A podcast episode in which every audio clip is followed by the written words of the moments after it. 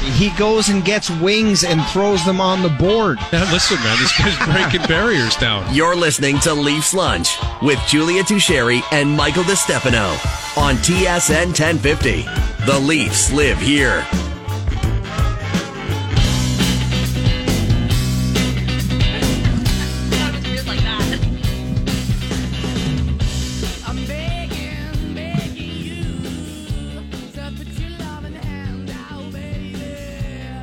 Leafs Lunch is brought to you in part by 2for1pizza.com. Enjoy plant-based garden pesto, pizza, pizza and wings, pizza and penne combo, and more. Visit 2for1pizza.com. Welcome back. Julie Tocheri and Mike DeStefano with you. Michael Grabner will join us in the few, in a few minutes, and and we're not going to talk about tonight's game for the next few minutes. We'll we'll get into that with Mark Methot in about 25. But uh, for now, we're we're going to focus on John Tavares and all that he's done for the Maple Leafs, everything he did for the Islanders, even though they will boo him relentlessly for the rest of his his career. Um, he'll play in his thousandth game on Saturday on Sunday afternoon. Gosh, no Saturday night game is throwing me. It's but Sunday so afternoon versus the Capitals, it's five o'clock start, I believe, and that'll be his thousandth game. Probably good for him though. His little kids can can maybe have a better time at the. I don't really know much about kids and their sleep schedules, to be completely honest with you, AB. But I figure a five o'clock start might be better for small children, right? I would imagine so. I, I yeah, I, that's a question that I guess producer Steph would have more more answers on than either you or I. But um, I just think like the longevity of his career, like a thousand games, that's that's a really big accomplishment to, to do. And you know, not that we didn't expect for a number one overall pick to hit that hit that mark, and especially considering how good of a player he's been. But it's just like What the, junior what Craig player. always says. Oh, unbelievable junior player. Yeah. It's but it's what Craig always says. Like he's just a model of consistency. And I thought Darren Dreger actually had a really good point. Uh, if we could play this, grab this uh, clip here, Chris. He was on First Up this morning, and, and he was just talking about how you know John Tavares probably would be a little bit more celebrated in this market if it wasn't for a salary cap era. Um, here's what he had to say on on JT. he's been among, you know, William Nylander, rightfully so, is, is getting a, a, a ton of credit because he's producing and he looks like a different player than what we've seen um, to this stage of his career. For me, beyond that, you know, the numbers that Marner has put up in the records and, and all of that, you have to consider John Tavares and his level of consistency. So to, to look back over his career and say it's impressive, yeah, I think that's an understatement. You know, if if it weren't for the salary cap, John Tavares would be celebrated as a Maple Leaf, in my opinion. Exactly. As it, because of everything that he does, everything that he brings, he's not a big time rah rah guy externally. You know, not sure how he is in the dressing room. I assume he's relatively quiet, but when he speaks, guys will pay attention. Um, but he, he, you know, he's he's given the Toronto Maple Leafs and before that the New York Islanders everything he has, and you can't ask for more of a player. No. John Tavares has, has been an exemplary captain since the moment it was uh, the C was put on his jersey in Toronto, and and even before that, he, he exhibited like just such a quiet leadership that that maybe I didn't fully appreciate enough when he first got here because I I personally like a loud, rah rah captain that's going to fire up the guys between periods and and. I don't know, like, the way like Jacob Trouba had on the other side. something like that. Like I'm game. thinking of that absolute snap show that Jacob Trouba had when the Rangers were in a little bit of a schneid there, and and they've kind of turned it around since he had that very public snap on the ice. It's just not John Tavares' style, and and the more like I've grown up and I've had time to think about John Tavares as the captain of the Maple Leafs, I, maybe it was the best call in this market in a market that that doesn't like when Jacob Trouba did that. It it created. What are you laughing at me for? Be- because I, I find it funny. We, what's your favorite saying? When something works, it looks genius, right? So Jacob Trouba has a snap show on the ice, and it changes the course of the. I'm into snap Leafs. shows. Like I, I don't. I'm into emotional play. Like sometimes uh, I'd prefer to see more of it out of the Leafs. I, I, J- I didn't hate the snap show. Well, hold on, hold on. But then JT Miller has a snap show on the ice, and everybody crucifies the So guy I because it didn't work. Because it No. didn't work. I don't. I I have not. I the one the one snap show that I think uh, wasn't cool from JT Miller was the one where he was really selling that goalie out to dry. It, it, Yeah. it wasn't. Who was in net that night? I forget who it Collin was. Delia, I think. It was not cool. That was not cool, but but the yelling at the bench, like I don't know, if I was on that Vancouver Canucks team, I'd probably be having a meltdown. So I can't. I I honestly haven't been on team crucify JT Miller aside from that one incident with the goalie. Anyways, but the, the more I kind of understand this market, the more I understand this team, I, I think that John Tavares, like, there wasn't a better choice for captain. I, when it first happened, I was thinking Auston Matthews, and, and now I think that, yeah, it probably is Auston Mitch's team, maybe a little bit more than it is John Tavares's, but I think he just, like, keeps an even keeledness that, that emotional a little bit younger group, even though they're not technically youngsters in the NHL anymore, but they are a little bit younger. They haven't been there. It just provides such a calming presence that I think is really good for them. Yeah, I'm curious, Julia. If, if, like, have your feelings changed about Tavares through the duration of his time as a Maple Leaf? Like when he signed here to to present day. Well, I think it's gone through like an evolution. AB had that one incredible season when he came here, when everyone, when him and Mitch Marner had that magic going. He put up a ton of points like that. Nobody was crying about the cap hit then. It was a slam dunk, and and everybody was was singing that move's praises. And then it started to sour a little bit. Uh, no, you don't think so? I, well, I, I think there was a there was a split. I, I think there truly. I mean who was it? Um, Gord Miller. The very first thing that he said was, "That cap hit's going to be interesting." Yeah, and it was. And, it, and there was a lot of people that echoed that. It was like, "Yeah, it's true. That's going to be a lot of money." Because then you got there's Matthews, a, Marner, Nylander. Yeah, like that's that's where it's like, uh, has he ever lived up to that? So I, I find it interesting, John Tavares' time as a Maple Leaf, because it has always been linked to his cap number and his cap hit from from day one since the moment he signed in Toronto. Yeah, yeah, but I feel for him in that regard. I don't feel for him for making 11 schmel. I feel for myself for not making 11 schmel, but but I do feel for him that uh, it feels like his his legacy, not his legacy, but his his uh, maybe the way people receive him in Toronto is always going to be tied to that to that cap hit. Yeah. Anyways, uh, John Tavares thousand games on, on Sunday afternoon versus the Washington Capitals. So we thought it'd be a good time to bring in a former teammate of his and a former Maple Leaf, Michael Grabner. Michael, how's it going? Hey, how you guys doing? Thanks for having me. Good. Thanks for coming on. We we were tipped off that you've been uh, very passionately coaching some minor hockey recently. Can you can you confirm? Uh yeah, just our team. I've been coaching since this year, so that's why my voice is a little bit in one here, so I'm not used to yelling that much on the ice and trying to control that many kids. So still a learning progress, but it's been fun. So, Did, have you gained an appreciation for your coaches since since trying to step in? Yeah, it's definitely a lot of work, uh, a lot of behind the scenes stuff, and trying to figure stuff out what to do. So it's definitely a different uh, way of looking at hockey. I think I stuff that I think about now. I never really thought about like while playing, so it's kind of gives you a different perspective about the game. And yeah, like I said, it's been a lot of fun and trying to get to know the kids and trying to figure out ways to motivate the different personalities and stuff. So it's been it's been a challenge, but it's been a lot of fun.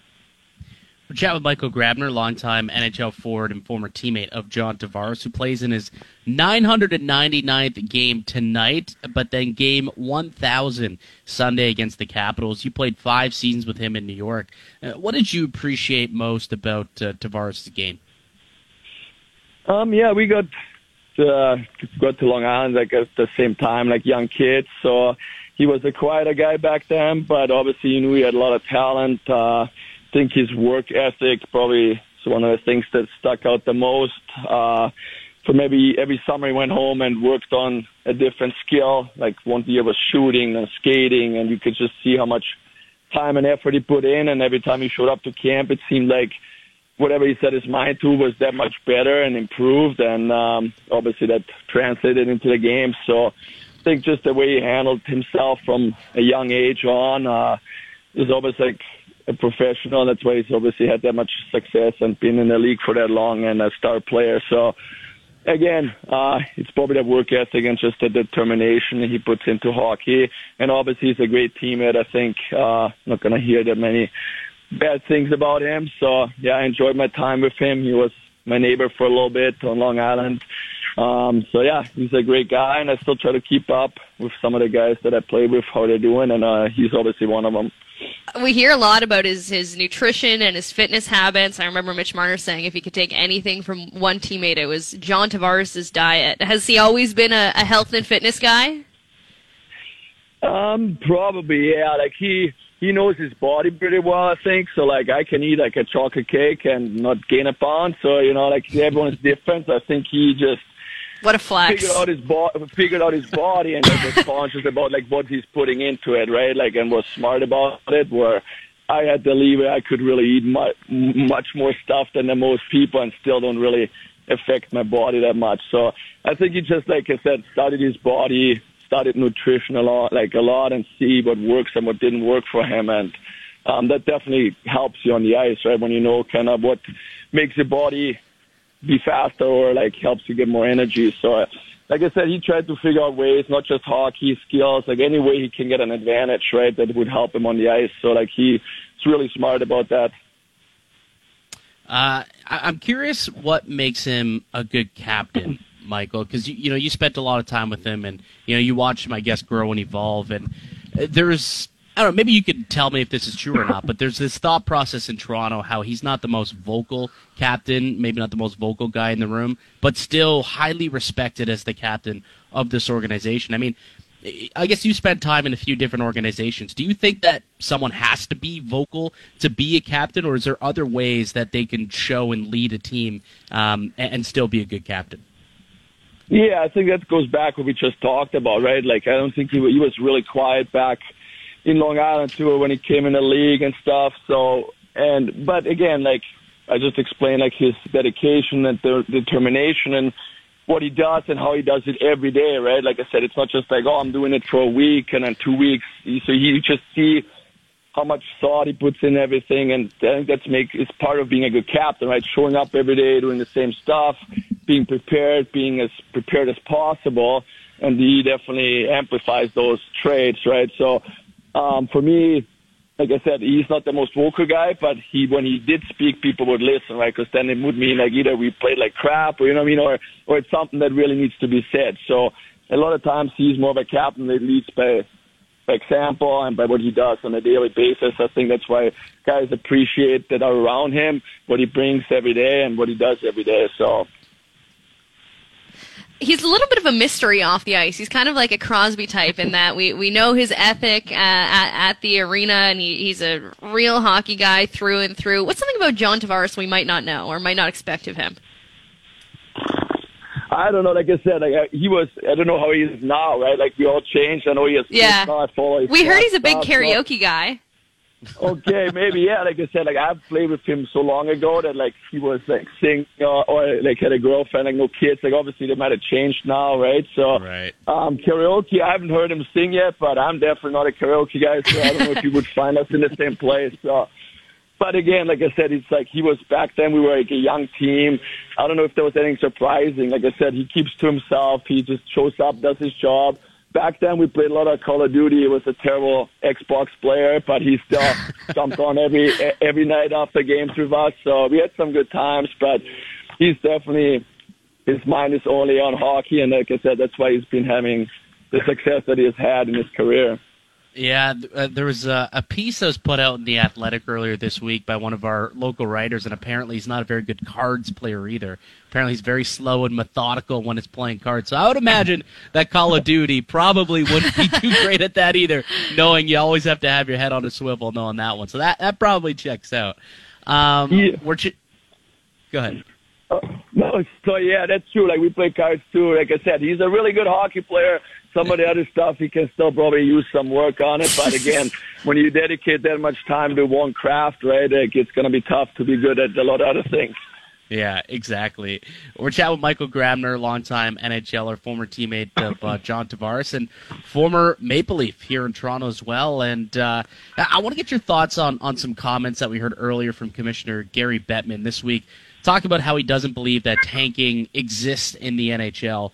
You were part of a Leafs team back in 2015-16. They finished last in, in the league and ended up getting Auston Matthews. And I think we, we refer to it as a, a dignified tank in the media. I think we, we all know that players and coaches, you know, they don't tank. They're going out there to try to win the games. But, you know, what was that season like for you here in Toronto? Like, what was the mindset around the organization that year? Do you rem- uh, recall?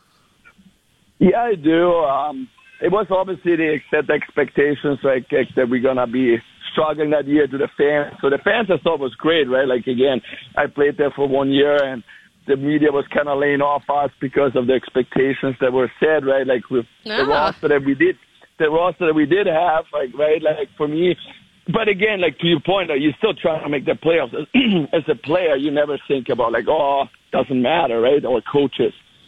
Um, maybe you can tell by decisions that are made uh, about roster moves and stuff, like along the year, to see if uh, management is kind of which way they're leaning. You know what I mean? But as a player, again, like I showed up to every game, every every practice, really the same way. You don't really think. You want, every time you step on the ice, you just the only goal is really to win that game, right? And uh, I think that's that's really what makes out any competitor. You're not really stepping on the ice trying to like not care. So once you start hit the ice, everything else goes out the window for players and coaches, and your goal is to win that game. So I've been in I've been on some weaker teams in my career, but the feeling that like oh let's just lose that wasn't really ever part of it in the locker room. So again, Yeah. management and stuff is obviously different stories. Again, what they do or who they move up and down or whatever happens, that's I can really speak to that. Obviously, you can make your own picture when you're watching it, right? So. Well, we we we uh, chat frequently. Works with us here at TSN. One of your teammates that year, Frankie Corrado, and he says that uh, he always takes pride in that season because he helped Toronto get Auston Matthews. So Right. He was part you of it. guys, so you guys Yeah, can take probably pride. My, probably my worst shooting percentage in my career too. So I'll take some credit for all the breakaways that I missed in that year. Think We I- owe ya. I don't even. I, I don't think I'm. I don't think I got double digit goals in that year. So I was. Uh, I had a tough year that one. Yeah, let's let's let's actually. I do remember that. It seemed like you grew. you- Well, you were just such a fast player. It seemed like you literally had two or three breakaways a year. You had nine goals that season through 80 games. So on behalf of Leafs Nation, thank you, thank you for Auston Matthews. I suppose grabs. Um, Yeah, you I, thi- I, also thi- I think they gave me broken stick, so that's what the tank was. You know, Ah. That's I it. because that was a rough year. Again, I still had a great time, obviously getting to play for a franchise like the Leafs, right? So again, we still enjoyed and took pride in going out and wearing the sweater. So again, I was fortunate enough to be able to play for the Leafs for a year, so that was fun. Absolutely. Well, uh, really appreciate taking the time to to join us, and uh, hey, good luck with uh, you and, and and the coaching of the children. And I mean, hopefully your your throat, you you, you can build up a tolerance, I guess, to the yelling over the time. Just kick the garbage Yeah, can really instead. It's way more effective. Yeah, I don't really yell in a- anger though. I yell in like trying to help. I'm like, yeah, so it's like it's like not Oh, that good. mean yelling, but I'm just Yeah. not used to yelling in general. So, all right. Absolutely. Thank you so much for joining us. Hopefully, we can chat again down the road. Yeah, sounds good. Thanks for having me. Have a good day. All right, you as well. There he goes. Michael Grabner, longtime NHLer with uh, the Islanders, Canucks, Arizona, played under Tocchet, teammate of Tavares, teammate of our guy Frankie Corrado, and uh, a big reason why the Maple Leafs have Auston Matthews. Missed all those breakaways because Thank they gave him a broken stick. They gave him a broken stick. That that's the only explanation. Yes, it I mean, is. he was unbelievable. I remember the year him and Tavares played together, like early his first year in New York. Thirty-four Yeah. goals, thirty-four goals, um, playing alongside JT. So, uh, and he turned that into a 640 game career. Had 175 in his career. Right. Yeah, four-time 20 goal scorer, and then came to Toronto, only nine goals. It's got to be the sticks. It's got to be. Yep. All right, on the other side, sense. that's the only thing. Uh, we'll be joined by Mark Methot, the bleep disturber in the Battle of Ontario, former NHL defenseman and Sens analyst. He joins us next. I'm Mike DeStefano with Julia Tocheri. You listen to Leafs Lunch here on TSN 1050. Now, back to Leafs Lunch on TSN 1050. The Leafs live here. Don't be shy, shy, shy. La la la la la. La la la la la. La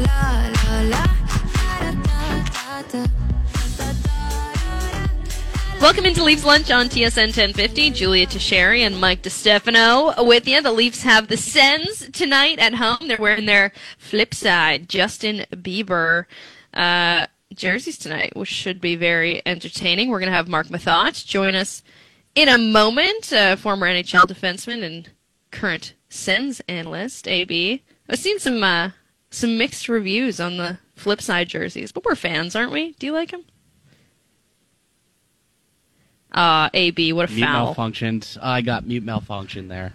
okay. Um, I like them. Yeah, I do. I, I actually really like the jerseys. The the black, you can flip them inside and out. And I see a lot, like when I'm down at the games, there's a lot of kids who have these jerseys. So they're definitely a hit with like the younger generation, which really that's all that. I mean, that's that's what they're trying to do, right? Like it appeals to the younger kids, I would say.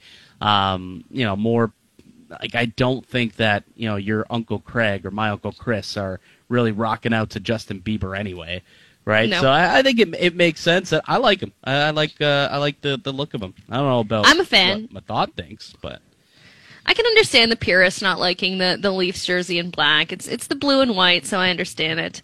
Uh, but he's on the line now. One of the one of the three horsemen of trolling Maple Leafs fans online, Mark Methot, joins us. What's up, Mark? How's it going? That's a that's a heck of an intro, Julia. Thank you for Uh, that. thank you. Any day of the week. It's you, Jesse, and, and Pete Blackburn are my three faves when it comes to when it comes to trolling. Also, I have to tell you this: if floating around in our group chat this morning, a, a the sweetest photo I've ever seen of a young blonde Mark Methot London Knight skating around with the Memorial Cup. Blonde Oh. flow, Mark. What a pic! Did you say was it actual footage? No, it was that photo that that Ross tweeted from the Locked On Oh, Sens. right uh, on. So what Yeah, a good yeah. photo. Yeah, Um, that was uh, that was tough. I mean, we can move on from that too. Okay, wait. This is the first question I want to ask you because I love your rants from from Winnipeg, Manitoba to anything else that gets your goat. What, what's on your mind today, Mark? What's what's bothering you today?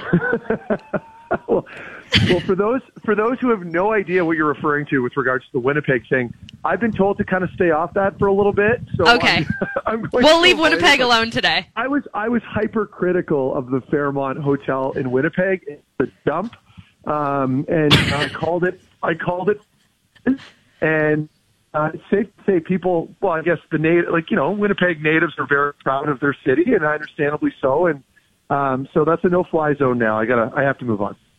Okay, fair enough. We got the we got the Battle of Ontario tonight, though. Mark Leafs and Sens, and I, am curious to get your thoughts. I remember listening to you on Overdrive earlier this year, actually, and you were you were carving up the Maple Leafs blue line a little bit.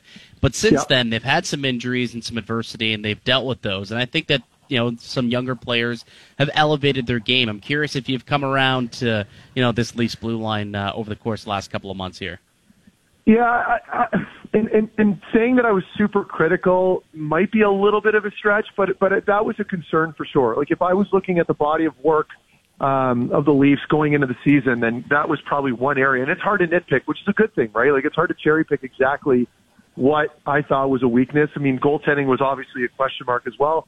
That has been a surprise to me, at least. And um, no, I, I think they've been good back there. I mean, you're you're not looking for anybody to reinvent the wheel. I, I think when you look at the, the the pairings that Toronto has now, and I mean maybe a little bit of lack of scoring in some areas. You know, Morgan Rielly's had his you know ups and downs as well, but I think overall, when I look at the team and when I look at you know where they're at in the standings and how they've been playing lately, forgetting about the Auston Matthews injury, I'm sure you've all spoken about that at nauseum, so I won't get into it. Yep. Yeah. I mean, you're sitting in second place in the Atlantic. You're in a good spot. I think right now for Toronto, it's just weathering that storm, relying on your team depth. The D corps's been just fine. I don't really think I have anything negative to say there, and I'm not in a position to compare them to Ottawa right now. I can tear apart that Ottawa D corps, but Toronto's been just fine, and I think they're right where I thought they would be. I, if anything, I thought probably in first. Boston's been a huge surprise for me, and I think many others.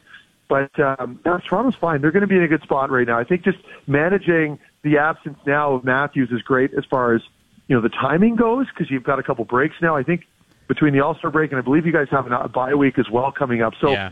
timing wise, it's good. It's never a good sign when you go in for a picture. And when I say picture, of course, I'm talking about the MRI.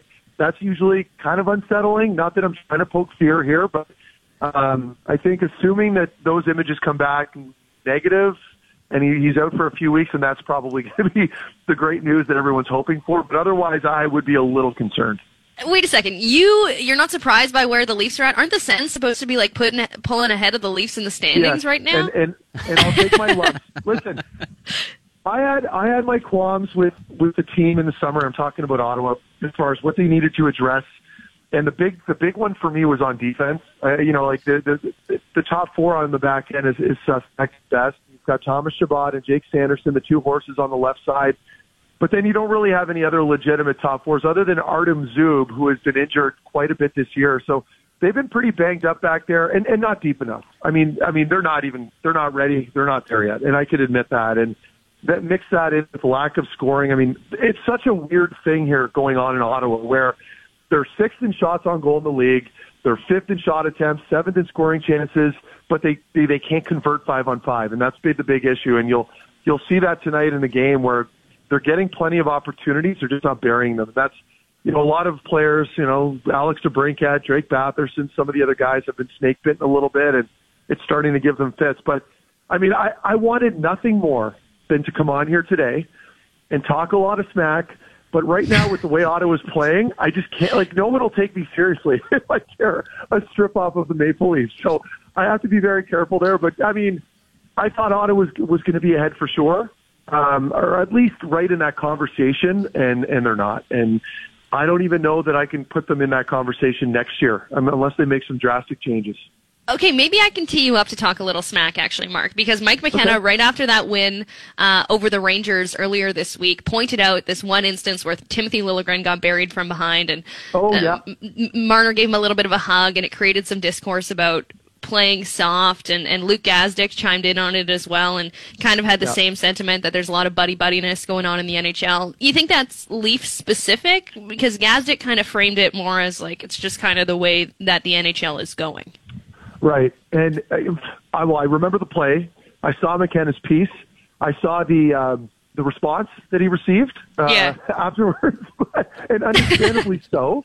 But I, I, I- will be honest. Uh, I didn't like the play. Uh, I certainly didn't like the hit. The one thing I'll say, and I never advocate for fighting because I was not a fighter. You know, I, I got into fights, but I was by no means a tough guy. So let's just let's just air that out first before people start questioning my angle. But I just wanted to see something. And you mentioned the little the little dance partner. I think Marner went in there, which by the way, I don't expect Mitch Marner to do much either. Yeah. But with Marner, like like with with even if you're a skilled guy, just go in there and cross check some guy or push him around. It looked exactly like he was trying to get behind a girl at the bar. Just- Like you know when he it looked exactly like that. like it didn't. You're bang on, and and and it didn't look good. And and people will say, well, what's the point? Like, why would you? Like, it doesn't. What's the big? What's the big deal? And in theory, that would make sense. But in hockey, I'm thinking long game, bringing your teammates together, knowing that you've got each other's back. So if you're Liljegren and you just got folded like a lawn chair into the wall, you would hope that somebody would come and get your back. And that's sort of the angle that I'm looking at. Like, so there were plenty of times where I had to even fight a guy or maybe push and shove a little bit, but it just shows like you've got your teammates back. Sounds silly, but it's a contact sport, and that's just part of the hockey. So I don't know how you adjust other than what I just said. Just I'd like to see some teammates get in there and show a little bit, but I'm sure they're still a tight group, and they're probably laughing about all the the the, the, the pushback on that specific play in the in the in the in the room. But I think that is one area that I would agree with with Mike McKenna. I played with him; he's a great dude, pretty spot on there. I, I think you just as a coach or, or, or um, a fan, you just want to see some sort of response, show a little emotion. It always looks good. Well, I think it, it it just brings up another point where you look at the team and, and sometimes and I think you can look back at the Rangers game that they played the other night. They got Yeah. leaned on a little bit, and you know the term heavy hockey gets thrown around a lot, and that's the way that it's in the playoffs. I would probably classify you know the Senators as a team that likes to lean on guys and play a little bit more of a physical game.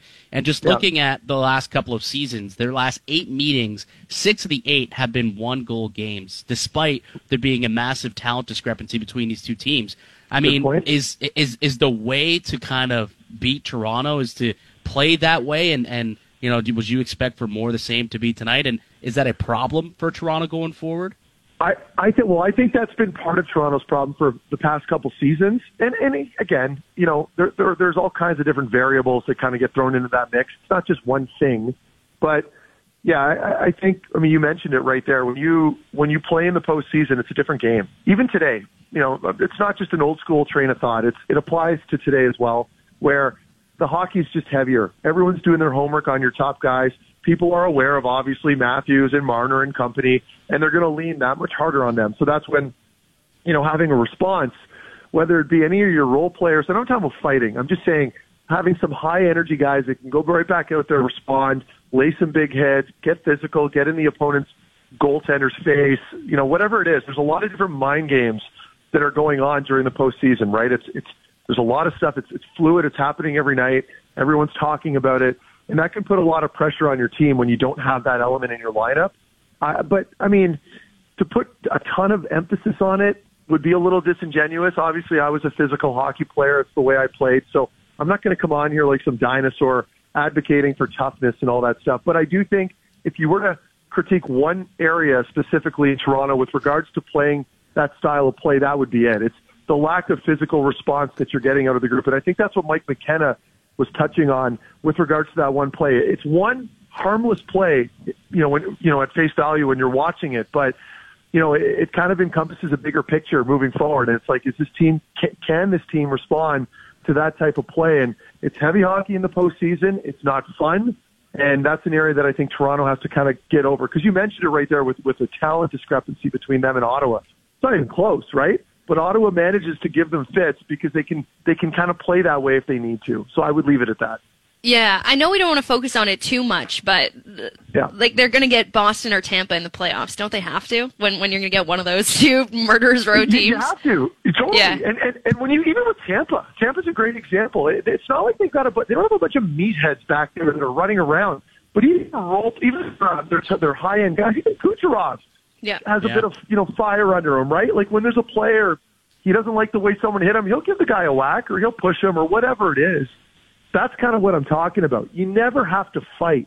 It's just showing a little emotion, showing a little pushback. Because I can tell you, when I played, and I was standing at net front, and I gave a guy a shot, and he gave me a shot back. It made me think twice the next time I was standing beside him, and it didn't matter if it was John Tavares or uh, Luke Gazdic, right? Like it didn't matter who it was. So that's sort of what I'm talking about. It's playing with a little bit more of a chip on your shoulder, and you can't just you can't just turn that on. But I think Toronto does have that ability. It's just again, it's it comes from within. It's it's that culture built in the locker room, and um, I mean the deadline's looming, so there's an always an opportunity to find it. But uh, I still think they're going to be in a good spot. I'm not trying to put too much panic in the fan base right now. We're chatting with Mark Methot, uh, former NHLer, Sens analyst, and former Senator Matt Murray will be making the start tonight. The projected starter. We'll wait and see if he ends up playing, uh, you know, starting the game. We know what happened last time. Oh my God, you're such a hater. It's such an unnecessary. It's You're such an such hater. unnecessary comment. like I'm just playing. you've made it like four times. I know it's it's very unnecessary for me. But Matt Murray starting tonight uh, against Yeah. a team that trade him away, and like if you want to look at it in, in one angle, they're still they're paying him to play against him tonight. Like how much motivation is there for a guy like Murray tonight to go in and play the Senators? Oh man, I that's a tough. That's always a tough one because it, it really depends on the individual, right? Some people, some players just don't like it because you're playing against former teammates that you've you know you, you've developed relationships with, and it's it's unpleasant. I feel like it's probably different for a goaltender, right? Because you're not actually engaging physically against other players. You're not pushing or hitting or whatever it might be. So, you know, for Murray, it was it was a tough it was a tough stint for him in Ottawa. It just was, and I don't think that's that's not a hot take by any means. If you just look at his goals against average in his time, and a lot of that was also attributed to what was in front of him. We had a terrible D corps here in Ottawa. You could still make an argument that it's not great, but um, I guess you could call it a bit of a revenge game, maybe. But then on the other hand, you guys just said it. There, we're still Ottawa's still paying him, so you know it's an interesting it's an interesting dynamic. Um, I've heard you know nothing but good things. I know he's a good dude, and he keeps to himself. He's fairly quiet, and he's had a little bit more success so far this year, splitting games with Samsonov. So, you know, I, I, for me, it's it's pretty straightforward. I think he probably just wants to start off well, right? Get a good feel for the puck. If you're Matt Murray, have a good solid first ten minutes of that game. Get some shots on net, feel the puck, kind of get that confidence back, get the jitters out, and then he'll probably settle in. And that's typically what happens for everybody. It's those first few shifts, and in his case, the first couple minutes standing there between, you know, between the pipes. And so it'll be a challenge. And I know Ottawa's going to be heavily motivated. But it's funny. I always say this: it's it's such a weird dynamic playing against the Maple Leafs in Ottawa because having played against them plenty of times when I was with the Senators, the, one of the things that I always hated about playing in Ottawa against Toronto was telling each other in the dressing room before the game, okay, guys, let's get them out of the game early. Let's get the fans out of the game early, quiet them down. Like that's not typically something you would say at home. So that's another challenge that Ottawa faces tonight. Is usually a pretty hostile crowd in their own building, which isn't a whole lot of fun. No, that's not fun. Matt Murray gets back in tonight, first time since he got yanked in that Florida game, so should be interesting in for- Yeah. versus former team. Uh, Ridley Greig made his NHL debut earlier this week, picked up an assist, eight shots. What do you think of his debut? He was great. Uh, my only concern now it would be, you know, does the adrenaline wear off a little bit after that first game? Because I can vaguely remember my first NHL game, and most of it was a blur. But I had a really solid night, right? So for him, I mean, obviously a different animal. He's a first round draft pick, far better player than I was, and I can full on say that. But he was really good. And what I'm looking for him right now, and we're talking about, you know, the Battle of Ontario, a little bit of a rivalry there, even if it hasn't really sparked much this year, being that they haven't played and Ottawa's obviously in the basement. But a player like Greig can get under your skin. He's a bit of a pest, but he can also play. Like he can also make plays. He can score goals. Um, he's got a nice little skill set that I think goes underrated a little bit. It flies under the radar, being he is such a pest out there when he wants to be. So, you know, he he made some great defensive plays too. He's reliable, and they have him slotted be- uh, between uh, Alex DeBrincat and Claude Giroux. Giroux obviously is childhood hero that he looked up to as a player. So he's he's a motivated guy. So he's another fun player that I think a lot of us will be looking out for here tonight, especially. And I know they're playing Montreal a couple times, another rivalry for Ottawa. So having a player like him in your lineup and the compete level that he brings uh, will, will will be very beneficial for the Ottawa Senators. It's funny too. I just realized it's back-to-back games where the Maple Leafs are taking on guys from the gold medal team from Canada. They had Will Cuylle the other night. Now they got Ridley Oh, Greig right uh, on. coming in tonight. So yeah, it's kind of cool for for those Yeah. who are following the World Junior Championships. Um, I, I want to you know big picture in Ottawa. You know, I, there was a lot of expectations obviously coming into the year for them to take that next step. It was the summer of Dorion. Everyone was excited about uh, bringing in Giroux, DeBrincat, but things obviously haven't gone as planned. Is there like are, are him or DJ Smith like is there a hot seat on either of these two right now? You think? Well, I mean, I mean, yes. I mean, you'd be a fool to think otherwise. I mean, anytime a team's not gaining any success, especially after a pretty big summer where you brought in a bunch of legitimate acquisitions as far as forwards go, and um, they certainly made a nice little splash with that. You know, DeBrincat, a 40 goal scorer, and then of course with Claude Giroux, and, and then a few others. But you know, I, I think for me, if yeah, I mean, they're certainly going to be on the hot seat, and and I'm sure they are fully aware of that. Everybody in Ottawa is fully aware of it. There's a little bit of a, you know, a bit of a. It gets complicated with the ownership situation that's going on now too. So I don't know how many moves are allowed to to get made until that gets settled. But um, yeah, I mean, it, it's just it hasn't gone their way this year, and there there were still some glaring holes, as I mentioned earlier, there uh, on the back end and and, and net, and um, there a lot of inconsistent play up front. So it's just been between that and all the injuries that I'm sure you guys. Well, I, Toronto's dealt with a ton of injuries too. I know the D corps on that back end has taken a beating. So it's you know this isn't uncommon. All the teams deal with this, and you know to to use that as a crutch or an excuse. I mean, it doesn't do you any favors. You have to deal with it just like every other team deals with it. And with Ottawa, the, the, the major thing has just been point production and goals, right? There just hasn't been enough goals, um, not enough converting on big chances, and, and it's really bit them. And then, of course, the inconsistencies on the back end. So, yeah, Coach DJ Smith is absolutely on the hot seat. And if they can figure out a way to turn this around and end it on a positive, great. I just don't see the team changing a whole lot between now and next season. Uh, just before we let you go, Mark, I, I have to ask this because I feel like is, is Claire Hanna and her contagious joy and positivity like subconsciously rubbing off on you at all? Because I feel like it'd be difficult to hang out with her on a day to day basis and not have. Yesterday, she tweets. For those of you that don't follow Claire Hanna on Twitter, she tweets unpopular opinion. I enjoy shoveling snow. Like I've never met anyone in my life Ew. with a better outlook than Claire Hanna. Just the most positive person alive. Oh my she, god! She, she, never, she never has a bad day. So No. we're doing all the home games, and we're in the booth up there.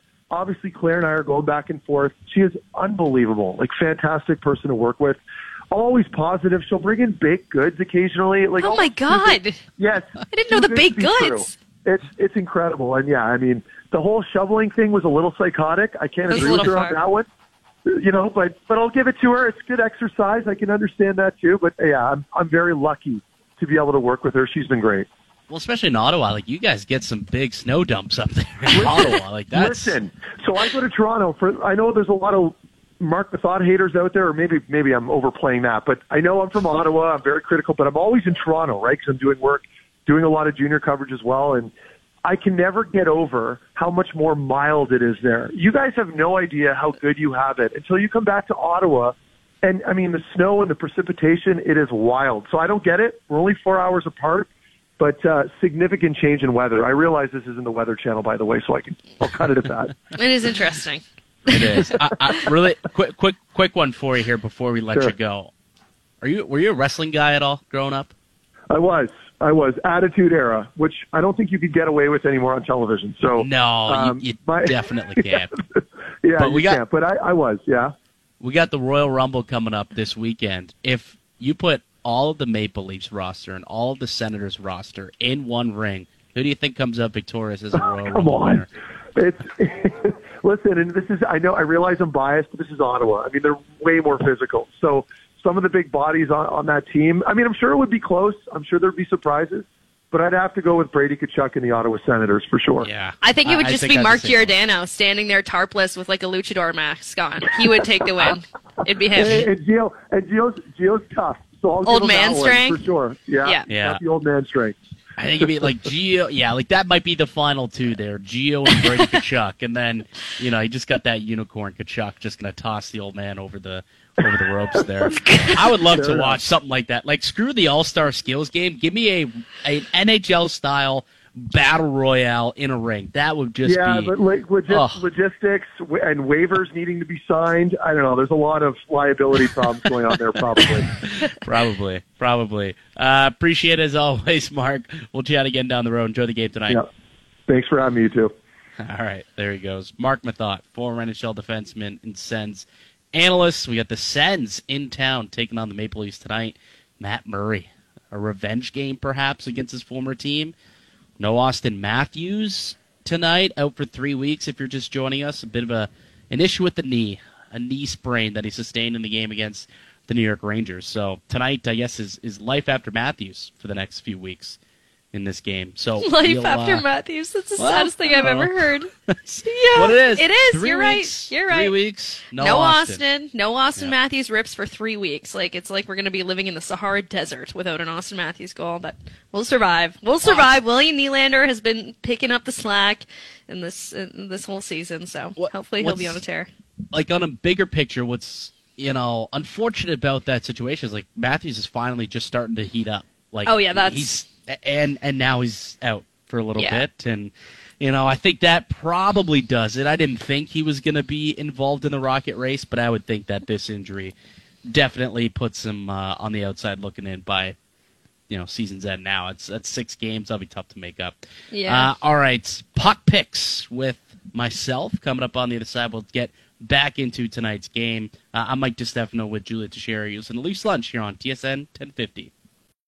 This is Leafs Lunch on TSN 1050. The Leafs live here.